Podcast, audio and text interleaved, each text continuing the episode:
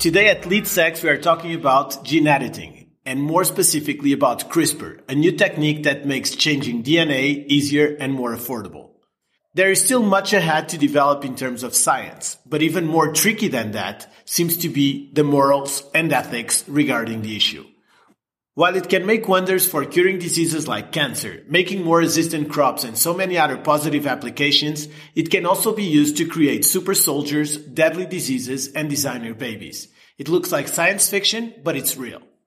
We're joined today by Megan Hochstrasser, a biologist from Brown University and a PhD in biochemistry and molecular biology from the University of California.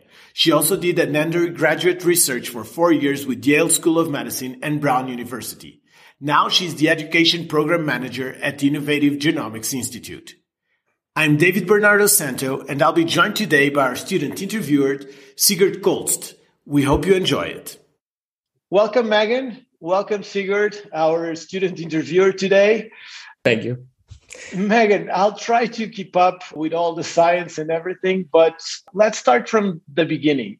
What's the simplest way to explain CRISPR? I say that CRISPR is a tool for rewriting DNA.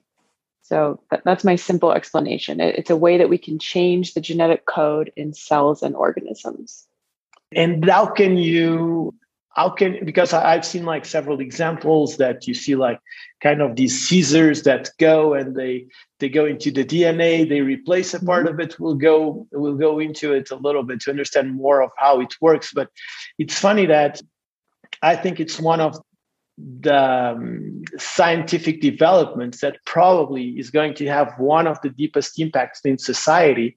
But talking with most people they never heard about it what can it be used for what are like the key applications for it CRISPR can be used for all sorts of things. And if you want to get into those scissors metaphors and everything, we definitely can. I can tell you mm-hmm. more about how it works at the molecular level, yeah. but it, it, can be used for a variety of purposes. So, the, the first place it started being used is just for basic research. So, it, it's a new way of changing DNA and it's much more user friendly than a lot of the previous gene editing tools that we had. So I would say I was in the Jennifer Doudna's lab when this all sort of started coming about in 2012, 2013 in graduate school. And by the time I was finished with graduate school a few years later, basically all of my friends across campus were already using CRISPR as a gene editing tool in their own research. So that's like a really, really quick journey from someone fundamentally discovering and developing a tool to it being implemented. Usually that takes a lot longer uh, to, to be widespread. So at first, I would say would be used in just a, a, research capacity. Like it's really good at breaking genes, and breaking a gene can tell us about how the gene usually works. It can tell us what the gene might normally do. But then I think people are kind of most excited in, in the lay public about using CRISPR for things like treating genetic diseases uh, or engineering nutritious, climate resistant crops. There's there's a lot of different things we can do. So because DNA is a, something that all living things have, we can now change all living things. So I think in some ways we're limited just by our knowledge of DNA and our knowledge of what kinds of changes we can make to DNA to have desired effects. Um, so it's it's an interesting tool because it helps you learn about the world and learn about how genomes encode functions and you know how dna makes is the blueprint for for life. Um, but then you can build on that knowledge with the same tool and start altering life in different ways. Okay and sigurd you were telling me about the great framework that you saw megan speaking about in a conference yeah megan you, you previously participated in this uh, stem conference where you tried to outline how you see the ethical parts of of crispr because as you mentioned like it sounds amazing when you can edit all living things. That that's a pretty wild ability to have all of a sudden and really quickly. And I like that you had this separation of of ethical questions into to the technical risks, like what you would see in research, and then the philosophical questions and and the societal impact. I wonder if you could maybe elaborate a bit on that. Sure. I mean, I think there's a lot of different ways you can think about the ethical challenges associated with any technology in this case, yeah, that I can't even remember what talk that was, but I'm sure I was talking about uh, the difference, the differences between risk, which is sort of you know, or technical risk, which is like how how likely is this to work the way we want it to? Are there chances that this CRISPR enzyme could cut? So we haven't gone into the mechanism yet, but yeah, maybe we could DNA. go. I think I think maybe we could go. Uh, actually, since we're talking about the technical issues, maybe we can go on how it works. Sure. I have I have a couple yeah, so, of questions there that I never understood, and I'm very excited about having the chance to ask. Great. Yeah. I mean, so just very basically, how CRISPR gene editing works is that we use these CRISPR enzymes. The most famous one is called Cas9, which means CRISPR associated protein 9. And we are able to reprogram this single protein to cut at any place in the genome or in all the DNA in the cell that we want. And we do this by changing something that it carries around called a guide RNA. So this is a little sequence of RNA, which people are starting to know what that is now that there are RNA vaccines. But RNA is basically like a slightly chemically different version of DNA that tends to be single stranded or kind of twisted up into different shapes. And so the guide RNA has this twisted up part that's sort of like a handle that never changes. And that's what the Cas9 or the CRISPR enzyme uh, holds on to. And then there's one little part of it that's 20 genetic letters long, like GTC, TC, those sorts of genetic letters. And we can change those 20 letters. So the scientist switches out those different letters and it tells this protein to go find that matching place in the DNA. So it's really, really easy to reprogram. And that's why I was saying it's kind of user friendly compared to some of the other techniques that used to be more popular. And so we're able to tell this enzyme to go cut at our target place in DNA and making that break in the DNA sort of triggers the cell to freak out because cuts in DNA can kill the cell. And so it sends in these repair proteins. So all of our cells have repair systems in them to make sure that DNA stays intact since UV light and all sorts of different things are constantly damaging and breaking our DNA. Cells need ways to fix that. So the cell, after it gets this cut from Cas9, it sends in these repair teams to go and fix this break. And in doing so, they always end up, or not always, I shouldn't say that, they mm-hmm. often end up changing the sequence of the DNA. So most of the time, the repair is actually perfect, it's thought. But because Cas9 can keep cutting there every time it gets repaired, eventually you're going to have some kind of change to that sequence where that makes it so Cas9 can't cut anymore. And so, yep go ahead. So, so one one question I have is okay. I understand how you program, or kind of understand how you program it to go and to make that cut, make that change in the DNA. But we are talking about you can actually do that on an adult, right? For instance, if we're talking about people, how then your how many cells do you let me it's not very scientific the way i'm speaking but how i think i know what you're getting at. how many cells do you go and change and doubt and every cell as as your full dna right? So and doubt you make that that is going to be the dna that is going to reproduce to all your cells because i would assume it's a it's a minority. How do you make that dna let's call it dominant in all the in all the body Right. So you're starting to get at when we use CRISPR for a particular application in a mm-hmm. person, mm-hmm. like say we're trying to treat cystic fibrosis. That's just an example genetic disease. That's that's sort of one of the more common rare diseases. So in that case, it's going to be different in every case the answer to your question so you you have to think about how many of the cells that currently have a mutation in someone actually need to change in order for them to have some kind of benefit. So, in cystic fibrosis, that's a disease that primarily affects the lungs and prevents proper function of the lungs. I won't get mm-hmm. into how it works. And so, in that case, do you need to edit that person's brain? Do you need to edit their muscles? Do any of those other cells need to change? Probably not, um, unless there are, you know, there are other organs that are affected. But primarily, you're going to go after lungs. And so, in that case, then the question becomes okay, if we can edit cells in the lungs, how many of those cells do we actually have to change? Can you edit a few and then those, you know, reproduce and proliferate and take over and you have mostly edited cells? That would be the case for uh, something where that affects stem cells. In a lot of cases, you want to edit the cells that are actually there at the moment. And so you want to get good delivery of the CRISPR machinery to all of those different cells. And that's really a problem right now so in, in CF, I actually don't know what the threshold would be to help to, to have a, an impact, but you'd want as many of those cells as possible to get the correction of the mutation causing the disease. In, in other cases, like uh, sorry, sickle cell disease, that's one that a lot of people are working on, including us at the IGI.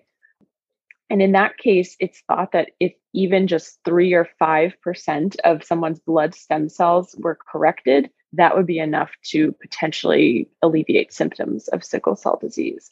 So the threshold is really, really variable for different diseases. Like how how effective it has to be is is very can be very different. So would you have two types of DNA in the body, or how would it be? So, so all the yeah. all the cells have DNA. It's sort of just you know you have this collection of cells all over the place. They each have their own little you know copy of the genome of their DNA and you want to get the CRISPR machinery into each one of those to make the edit in each one of those cells. And so it's the question like, why is there such a difference between how many cells you have to treat? Okay, but would that would it change? Like, are the, are you able to make those cells actually the dominant, and that they would eventually reproduce to the whole body, or it's fine so, to have you know what the ones in the lungs have the DNA that is corrected, the other ones have the DNA, uh, the original DNA. Right. So it, it kind of depends on how quickly the cells are turning over. So, like in mm-hmm. blood, all of your blood gets used up over time and replaced constantly. So, all the red blood cells kind of like die and degrade and get replaced with new ones. And those come from stem cells. So, stem cells are like the cells that keep reproducing and mm. repopulating mm-hmm. cells that turn over quickly. So, in that case, if you edit those stem cells that live in the bone marrow in the middle of bones, um, they're going to stay there and all the new daughter cells that they give rise to are going to go off and become blood cells and they'll have the right changes. So the stem cell if you can edit that it's going to reproduce and make all these healthy cells uh, indefinitely in theory. Whereas something there are other cells that are non-dividing that are kind of just sitting where they are or you know turning over very slowly like maybe some new ones are getting made from stem cells but not very quickly. And so in those cases, you really want to try to edit the cell where it is and not rely on repopulation of a, a tissue or a population of cells. Thank you. That was like a question I was longing for an answer for a long time. Yeah, it's tricky. You. I mean, because it, it really depends on the circumstance you're talking about. Yeah. And a lot of therapies, you just take cells out of somebody and edit them in a dish and then put them back into the patient, like for sickle cell. Mm-hmm. Um, and so in that case, you have a pool of cells and you're trying to edit as many of those as you can. But term- it, it's all different. In terms of human treatments, where are you seeing the best, uh, the most promising results right now? So we're kind of at a, a, stage where a lot of different clinical trials using CRISPR are starting to get to a point where the, the companies or whoever's running them are releasing the results. And it's all kind of happening at once in the past couple of years. So all of the initial trials that started a few years ago are starting to have results, which makes sense. And it's been really promising across the board, I would say. There are a handful of different diseases being treated. And I mean, some of the results are kind of astonishing, like shock, working shockingly well, to, to be honest. So the, the initial results that I think kind of blew everyone's mind came from sickle cell disease, which I was just mentioning, and beta thalassemia, which is another blood disorder. And so in these patients, you know, the sort of famous patient now in that trial is named Victoria Gray. And she's famous because she was one of the first people to be edited using CRISPR to have her cells edited and she was willing to talk about her story and release her name and everything. And so NPR has been following her, and it's been really interesting to see what this trial has been like for her. And she she sort of went into this having kind of it, seems like almost at a breaking point with her sickle cell disease, where it was becoming so severe. She was having so many pain crises. That's kind of one of the key symptoms of the disease and she was sort of not able to participate in her her life in the way she would like to. And so she did undergo this treatment which is you know inherently risky because it's new it's experimental. And it seems now that she's you know i don't say cured because there's always damage built up from diseases and you know you never know what's going to happen in the long term but her her symptoms are basically gone so she doesn't have pain crises anymore. She doesn't need blood transfusions. So I think it's it's basically totally changed her life. And so that was kind of the I would say, the big story that came out that kind of shocked everybody and in, in a good way. And so that that's been amazing to see. And there's also other conditions that are being treated. There's a, a liver disease called it's a form of amyloidosis that we recently saw data for, and it seems like the you know at least this one or I, I don't remember exactly how many patients were included in that trial, but there's a story about one guy in particular and you know his symptoms are gone essentially from from getting this CRISPR treatment. So there's there's a few different things. There's also cancers, and there's more data coming out every day, but it, it's pretty encouraging. Now there's I, there was also the case of uh, because when we go back to what we're talking about in terms of uh, ethics, there there have been some issues. It's actually a very very tricky situation, and I think we can talk about plants, uh, crops, like everything. I think where most people we've been doing genetic editing for for hundreds of years, maybe thousands of years on plants to get more resistant crops. Now I remember like um, the Dolly sheep, like when when it was cloned at the time. Recently, we had um, I think it was in China a doctor that had um, that basically ended up ended up in big trouble because it was changing if i believe the, um, the hiv genes so that the the child would not wouldn't develop um, hiv or was hiv resistant. And this is where it starts becoming tricky because at the end and, and i was at a conference in at dld a few years ago and i remember saying we have to be very careful because we might actually get to the point of eugenics, uh, which how we get the perfect race, which was a little bit the goal on Second World War, and we go there by the dramatic cases. So nobody is opposed to cure cancer, nobody's opposed to cure HIV, but then it's just like okay, just an extra tweak. And now it's the color of the eyes. Now we want stronger people. Now we want smarter people. And at the end we end up we might end up creating different races let's put it like this that would be maybe the rich that can afford it and the poor that can't afford it. So i'm just putting the argument. I'm, I'm i think ethical issues are always like there's pros and cons on each side i'm definitely not uh, i'm i'm very enthusiastic about crispr but i'm also a little worried about what's coming out of all these changes. What's your take on it? It's a big topic. um, uh, yeah, I mean, I think everything you're bringing up is is spot on. So these are the kinds of discussions that we are having all the time, and these are the kinds of discussions that I think people more broadly need to be having. Um, you mentioned that even though CRISPR has been around for a little while now, and it's very important, it's not something that most people just chat about or even aware of. So I think a lot of the focus has been on trying to get people up to speed in some ways so that we can have broader societal conversations. And I think that the main thing that we, we always talk about is deciding where to draw lines.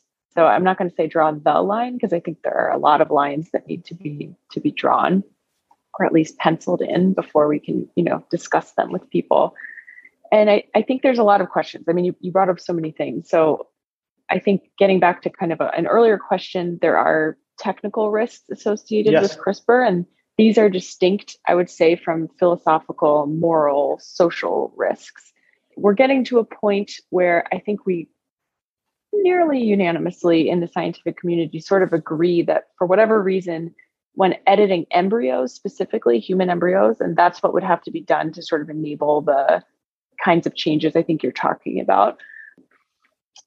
It's just, it doesn't work that well. So, gene editing does not work very well in embryos. It's not reliable. There's all sorts of weird DNA rearrangements and kind of unexpected things going on. And it, it's just not, it's not as straightforward and predictable as you would want it to be if you if you were trying to bring that kind of technology to the world um, to do routinely with real human people that you intend to you know impl- implant embryos and have them be born into the world. So mm-hmm. there are technical risks that are significant in that case. And i think on the science side we all kind of say like this is not ready. Assuming not even assuming but if there were a chance that people would want that to be something brought to the world that they would want parents to be able to choose traits potentially of their children or edit diseases out of unborn children even if that were something we wanted, right now it's not really doable. It's not safe to do that. So I think that you can, you have to kind of put that argument aside though, because assume we have to assume that one day it would be safe or technically could become safe to do, or mm-hmm. at least mostly safe. Um, and then it's it's sort of a matter of what do we want our world to look like? How do we anticipate things like economic divides, like you were mentioning? Do we think that this is a technology that will ever become affordable or accessible to people broadly? And if not, is that something we want to even release at all? Or do you just want to stop it before it becomes, you know, uh, something that's not accessible to the most people? How do you stop it? Because you end up, different countries have different regulations. And then, right. like, and if this is actually even, you can consider like a way of uh, moving your country further ahead, like it would be different countries with different regulations. Like, I don't know if the US is more strict than other countries, uh, for instance, or European Union, it would happen that these countries become less competitive. So there's like there's a, it's a double sword, it's a double-edged sword. Yeah, I think that concept of attempting to regulate or control something that is powerful is really hard when you're talking internationally. I think even even in the US, I have concerns about how that might be controlled, but I think that is a big question. So in the US right now, it's not legal to to edit the human germline. That I haven't defined that, but editing the germline is the main topic that we're talking about here. So the germ cells are like sperm, eggs, embryos, things that get passed down from generation to generation. So the the, the flip side of what we're talking about is that any changes we do make to the germline are going to be passed down when we're treating someone for sickle cell disease, that's going to live and die with them. It's not going to be passed to their children. So all of what we're talking about in these implications kind of get magnified when you think they're actually going to be lasting yeah. for generations and generations. And so the, the prospect of editing, uh, sorry, regulating something like that is really difficult. And in the US, it's not legal to edit the germline. The FDA will not uh, even look at clinical trials associated with changing, you know, editing embryos the NIH won't give funding to it. So it, it's not really conceivable to do. In other countries, it's, it's not as clear whether or not that's legal, and it, it's different across the world. So a lot of more recent efforts that have come about since that incident in China, where you know CRISPR edited babies were born, and it was done very unethically, which we can get into if you like, but it was a, really a terrible process that, that led up to that uh, after that happened, I would say globally, there have been these conversations about how to assemble sort of international bodies to oversee this kind of technology. So the WHO, the World Health Organization, has a, a committee about this now. They're trying to think about a global governance structure and suggestions for how different countries can attempt to draw lines and regulate and, and approach these topics. I think there's other efforts as well that I, I don't know off the top of my head, but there's a variety of people, you know, kind of striving for more international collaboration. Thank you. That's that's, we, that's what it'll take. If we took that uh, case in China as the example, I, I could be interested in hearing how does that impact you as a research institution and the research community in general? You're saying it's done in an unethical way, and and also how you, as a, a leading institute in this field, sort of what your thoughts internally are into how maybe you self-regulate a bit in terms of what you're willing to test CRISPR on and, and which kind of trials you're working on and which you discard because of the impact it could have? Yeah, that's a great question. I guess I would say that when that happened in China, it kind of sent everybody into a, a not a tailspin, but it was a huge deal. So was, uh, everyone was talking about it. It was a big deal. I think it, it sort of showed a lot of us that this self regulation or self governance among scientists is not probably going to be sufficient to, to prevent things like that from happening. Because we all thought, oh, yeah, everybody agreed it's not ready to do yet. There was this report that came out from the National Academies of Science that said, don't do this, you know, there are all these technical risks that we talked about. And the guy that actually did it read that report and used that as the basis for for doing it in some ways. So he completely I would say misinterpreted it, but he interpreted it very differently and just went for it. And so I think that shows us, you know, this is people are not going to stop what they're going to do in some cases. People have a lot of different motives for pursuing this. There's, you know, monetary motives. There's people. I, in that case, I think he wanted fame, as he wanted respect as a scientist. Though who knows? And so I think you, you have to have some kind of additional structures to, to balance this, or at the very least, which is part of this WHO concept, you could have a whistleblower line. So that was another thing that came out about that story is that a lot of people either knew about it in a lot of detail or they knew something about it, but they either didn't tell anyone or they, you know, didn't really know what to do with that information. So if there were some kind of whistleblower line where you could report that you've heard a rumor about some, you know, potentially unethical usage or someone even told you they were going to do that, you could report it to somebody who hopefully has some kind of teeth and, and something that they can do about it. But I would I would just add to all of this that my real I have two main concerns about CRISPR's use in humans personally, and this, you know, does not represent my institute or probably anybody else. But my thoughts on this are: one, people could, even if it is illegal, set up kind of shady clinics and uh, say that they're going to do some kind of CRISPR treatment, say that they're going to do uh, an edit in an embryo while they're doing IVF, and I think people could lie about this and who knows what they're actually doing, or they could try to use CRISPR and do it poorly and hurt people. And so I, am really worried about that happening just because there is precedent with stem cell clinics.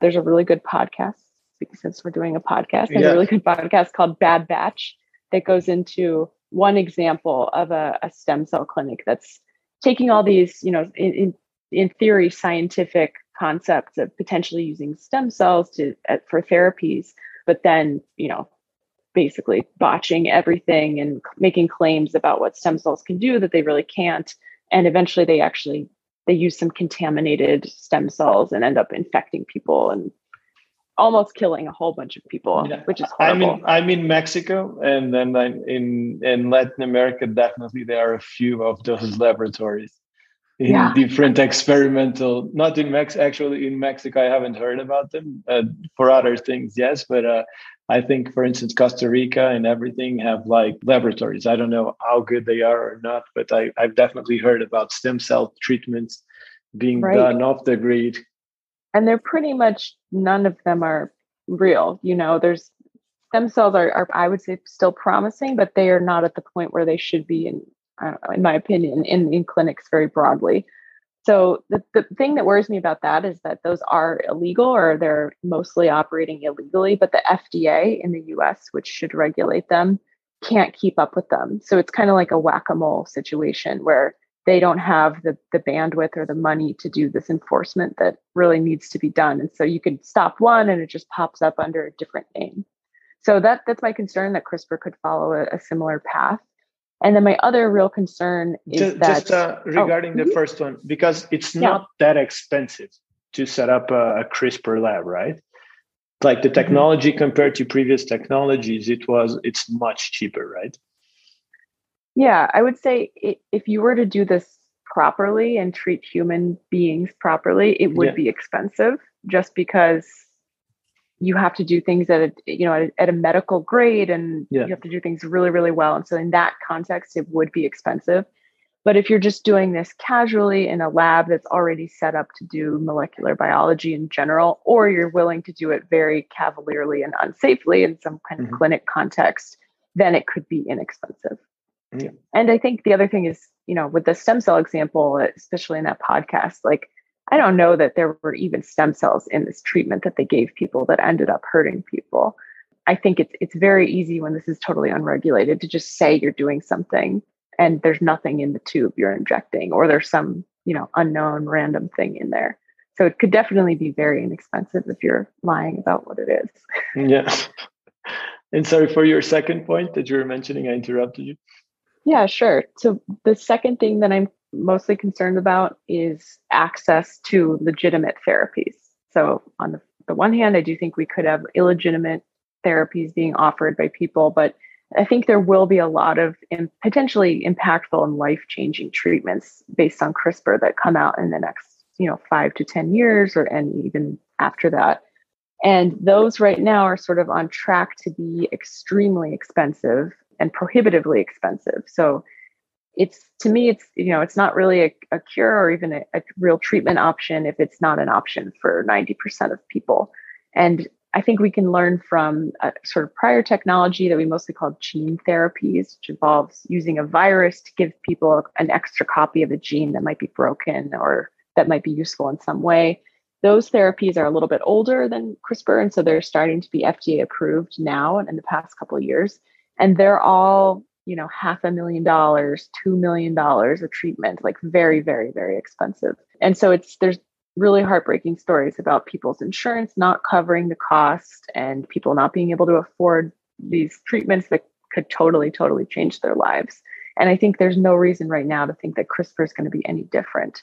It builds on a lot of the same underlying technologies, and it is really expensive to do some of the, the steps involved in gene editing real humans when you're doing it properly. So I'm concerned that we're, you know, too slow to think about how this is going to roll out and how people are going to be able to access it. So that's something we talk about all the time actually at the IGI. That's a, a big effort of ours is to try to pull people together to think like what can we do differently with this technology, either on the science side that will bring down the cost or on the social side. You know, can we make deals with insurance companies ahead of time or can we get government to pay for some of these treatments? You know there's there's different models that we could potentially pursue to make sure that people really benefit equitably from our work.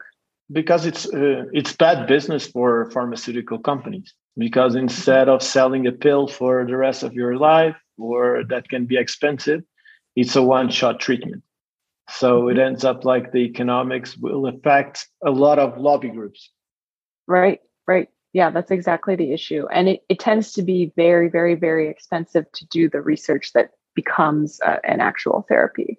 So companies are faced with this dilemma where you know they're not going to recoup their research costs by just giving a single treatment to each patient with this with whatever condition it is that they're treating um, and so they have to jack up price or like they don't have to but they're jacking up prices in many cases to try to cover that so it's difficult. And there's also very small population pools in some cases. So most genetic diseases are rare diseases and they don't a- affect most people. So you you could, you know, potentially cure everybody that has a lot of genetic disease, particular genetic diseases in the world because there's, you know, 30 people that might have that disease. Yeah. So that's, you know, who's going to make spend millions of dollars to make a treatment for 30 people? Most companies yeah. are, are not. Yeah, I've I've I've um I have friends that have kids with some of those genetic diseases, and it's they're desperate because it's like mm-hmm. there's no real research. It's too expensive. Nobody really cares about not care like invests or actually helps out wow. in in those situations because it might be a thousand people so it doesn't there, there's no return right. on investment on it mm-hmm. and I think i mean on the on the more hopeful side I think technologies like CRISPR are very promising and should offer hope to rare disease patients and families because you don't have to go through as much of a rigorous development process as you might with a different kind of therapy that was made just for that disease because with CRISPR it's just this one protein and you can add you can tell it to go to all different places so you can reprogram it so easily that you could, in theory, make a therapy for one disease, then say, okay, I'm going to order a different guide RNA and get it two weeks later. I have the therapy now for a different disease. You can kind of switch and reprogram and go one by one through many, many different diseases in theory. It's just a matter of who's going to do that, who's incentivized to do it. So there are a lot of discussions right now among government agencies in the US, as well as academic institutes and universities, about how to treat you know very small population sizes and can we come up with some kind of something from the government you know like a center that all they do is try to diagnose these rare diseases and then come up with this very very customized treatment that they give in these very very small clinical trials. And how can we set that up in a way that's safe to do? Are there any fda approved treatments already with crispr or? Not yet. So the FDA approves clinical trials, so they yeah. they you know say it's okay to go ahead and do this testing, but none of those trials are far enough along to be at the point where they you know apply for full FDA approval to release and market uh, a treatment. Which timeline do you think we're looking at? it's really hard to estimate these things. Yeah. I would say there there could be an FDA approved CRISPR treatment at the earliest within, you know, the next 3 to 5 years, something like that. It depends. It's you know, I don't know how far along yeah, yeah, every single course. trial is and what companies are pursuing, but on that timeline, like next couple years I could see something getting to that point potentially. I think for, you know, widespread treatments becoming available like many many fda approved products that will be like 10 20 years you know that that'll be a little bit longer. But i'm always surprised. I mean i'm, I'm constantly being surprised every time i see new clinical trial data that things are moving so fast. So maybe it'll go even quicker. Sigurd uh, yeah i mean now we touched on on the technical risk first which i assume is the one science will alleviate over time hopefully, depending on your results. And we're also getting into the more societal thing. I think it, it's, it's interesting how with illnesses it, it's these small pools, but but CRISPR can help because it's in in various stages.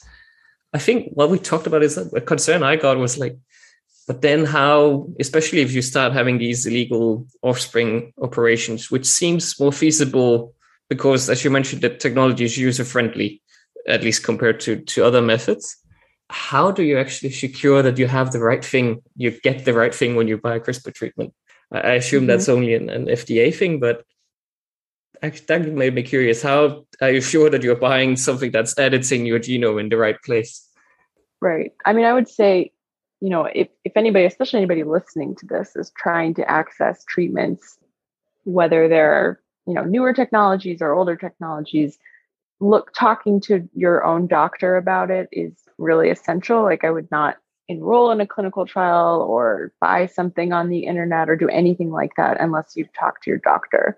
I mean, if it's aspirin or something, fine. But for something more elaborate, you're going to want to talk to somebody. And if the in the US, I don't know exactly how it works everywhere in the world, but in the US, you really want to be using FDA approved product. Yeah. So that's that's the gold standard. That's how you know like this is real. This is not something someone is lying about. This has been tested and it's safe and hopefully very effective. Now, going a little bit into the industry, because we've had Nobel Prizes, we have a lot of patent discussions as well, and arguments of, on who owns what. I believe there were discoveries kind of um, more or less about the same time and who got there first and all these things. Can you tell us a little bit how you're seeing right now the industry? Because there's a lot of the stocks have been going up and down, and ARK invested uh, as well uh, a while ago, and yesterday, uh, two days ago, actually just bought more stocks on several companies. How are you seeing? Uh, how are you seeing this industry? Who are the key players? Who are the key players? Uh, and now, if you can map it out for us a little bit, it would be great. Sure.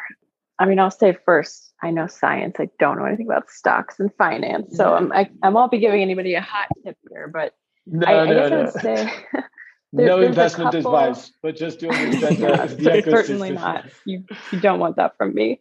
I, I would say that, that there's three main companies sort of in the CRISPR world trying to do therapeutics. There's Editas, Intellia, and CRISPR Therapeutics, which is you know the most literally named of the companies. And so those I would say are the ones that I think of as kind of the main gene editing companies that are running clinical trials and t- dosing patients and trying to advance these therapies. There's lots of other companies that are you know not running clinical trials but offering CRISPR related products, especially you know on the agricultural side there are people trying to do that as well which we haven't really touched on. And th- those three companies are the ones that I'm kind of like, you know, looking at their clinical trial data and waiting to see what happens with them and what they're up to. And they partner with all kinds of other pharmaceutical and biotech companies as well. So it, it's there's a lot of different players in the space. I have, you know, I don't know why their stocks go up and down day to day exactly, oh, you know, but I think I, I would say on the scientific side, nothing has really been all that shocking so far. I mean, aside from being shocked with, you know, happiness about some of the results, it it all seems to be sort of going the course that I would expect if things are going to go well. So we keep getting new data and you know sometimes it's great. Sometimes it's a little bit disappointing, but then you can think like, oh, well, they didn't really use a high enough dose of this, or there's this reason why I think that probably didn't work so well. So there there haven't really been any, you know, big issues where I'm like, oh no, this is a, you know, there's been a what they call a serious adverse event where someone was really harmed from something or, you know, some unexpected outcome. So it, it's kind of, I would say just trending positive in general. And you know all the companies are doing different things but they're also all competing. I, I don't know that there's one like standout. And and regarding what uh, what you're doing at igi mm-hmm. yeah so we're what, actually if you can mm-hmm. tell us a little bit about it. Yeah so the igi i guess i'll introduce the igi in general. Basically we're a, a partnership between uc berkeley and uc san francisco.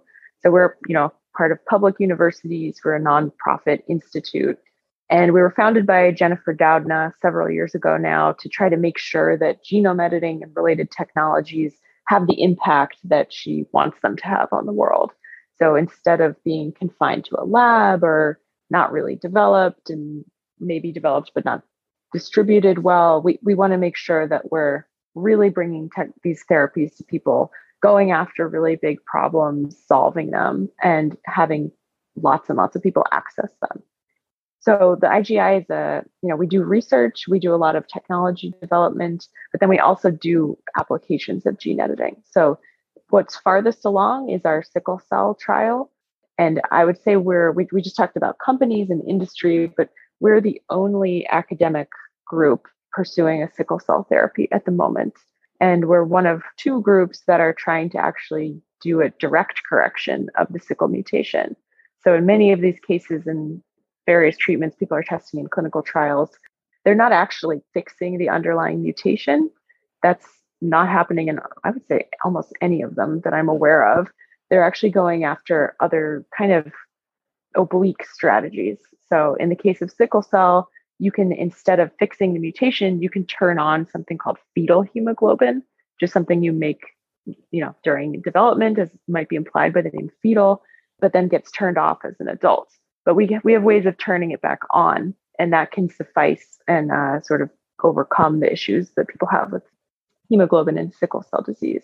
So we're one of the only groups that's actually going to see can we directly correct that mutation? Because that's sort of the big promise of CRISPR is just going in there and fixing whatever the underlying problem is. So we're one of the only academic groups, the only academic group doing that. And on the agricultural side, we're just starting to get into climate change and thinking about how we can combat climate change with CRISPR.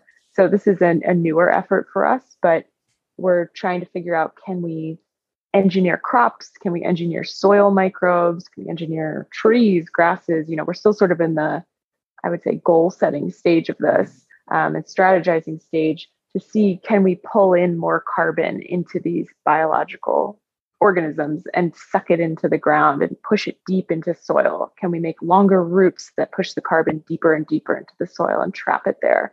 Can we alter, you know, can we edit? We, we have an investigator at the IGI that engineered E. coli, which is a really common lab bacterium, uh, to basically eat carbon dioxide. So instead of eating sugar like it normally would to grow and reproduce, it can eat CO2. So we're, we're trying to figure out kind of innovative solutions potentially to, to climate change that take advantage of these genome editing tools that we've been developing. That's amazing. How do you predict the full impacts? Because I don't know, by changing, for instance, E. coli from sugar to carbon, like how do you how do you predict like because it, it's a little bit like um, uh, pulling the blanket no? You take it from from one side to the other and uh, yeah totally. I mean it's i think there it's hard to predict these impacts but it's really important to do those sorts of assessments and figure out how would you actually roll out something like that? Like what, if we did engineer e. coli that did that and we wanted to release them into the environment, which I, you know, it's not currently the plan. But how would that go? You just dump that into a lake? Is that legal? How do you how is that regulated? So we're we're starting to kind of scope out some things like that and trying to convene different regulators and get a handle on how you would even approach thinking about that impact and how could you do something like that responsibly since i think there are potential you know, the, the idea is to have an environmental impact. So you you have to think though, what impact is that actually going to be? How do you make sure that something doesn't go awry if you're releasing it into the wild? Perfect. Sigurd? Yeah, I think that that's interesting. It sounds like you also sort of have a mission to try and make sure that legislation catches up to where you can actually start using these things without you or yourself having to take all of these things into consideration. Or is that yeah. just by reading? Definitely. No, no. We I mean, I think a big part of the IGI is the the responsibility side of things. So I think I don't know that there are other institutes or research groups that think about the ethical side of things, the regulatory side of things, the translational pathway from bringing something to the lab from the lab to the real world as much as we do. I think that's that's kind of the, the key distinction about IGIs that we're trying to think of things like start to finish before we start them. At least that's the goal. I wouldn't say we always do that, but that's the kind of I would say the ethos that we're trying to instill in our researchers is to, to think really holistically about things. Megan, um, we want to be respectful of your time. Just just like a, a couple of extra questions. If we were recording these podcasts three years from now, what do you think would change? What are your predictions that's going to happen? I know it's hard and it's moving so fast, but what would you think we would be talking about? Sure. I would I would hope that maybe we'd be celebrating FDA approval of the first CRISPR therapy for something, maybe cancer sickle cell disease. Those seem to be pretty kind of far along. I would hope that there are a handful of gene edited crops that people are using that I don't know. I don't know what they'll they they will do. There's so many things, um, but maybe they're you know more nutritious or you know we have a project trying to make a safer version of this crop called cassava. I think it would be super cool if i could be telling you about our successful field trial and how well it went and you know i, I don't know. I hope what, hope what are you most excited about? still. I, i'm most excited about the therapies you know. I think there's so many so many conditions where crispr can offer hope. I, I really hope that in the next couple of years you know things keep going well. There's good safety profiles. It's working well. And we open up a lot of different avenues to treating diseases. Okay. Megan thank you so so much. It was really enlightening and really instructive to to learn about it. Congratulations on the, the amazing job i believe you are doing for all of humanity there's definitely like a lot of challenges and risks but uh, it's very exciting everything that is happening Great. Thanks so much for having me. It's good talking to you. Thank you very much. Thank you so much, Sigurd, for being our student interviewer this podcast. And we'll see you next week on another episode of Lead Sex.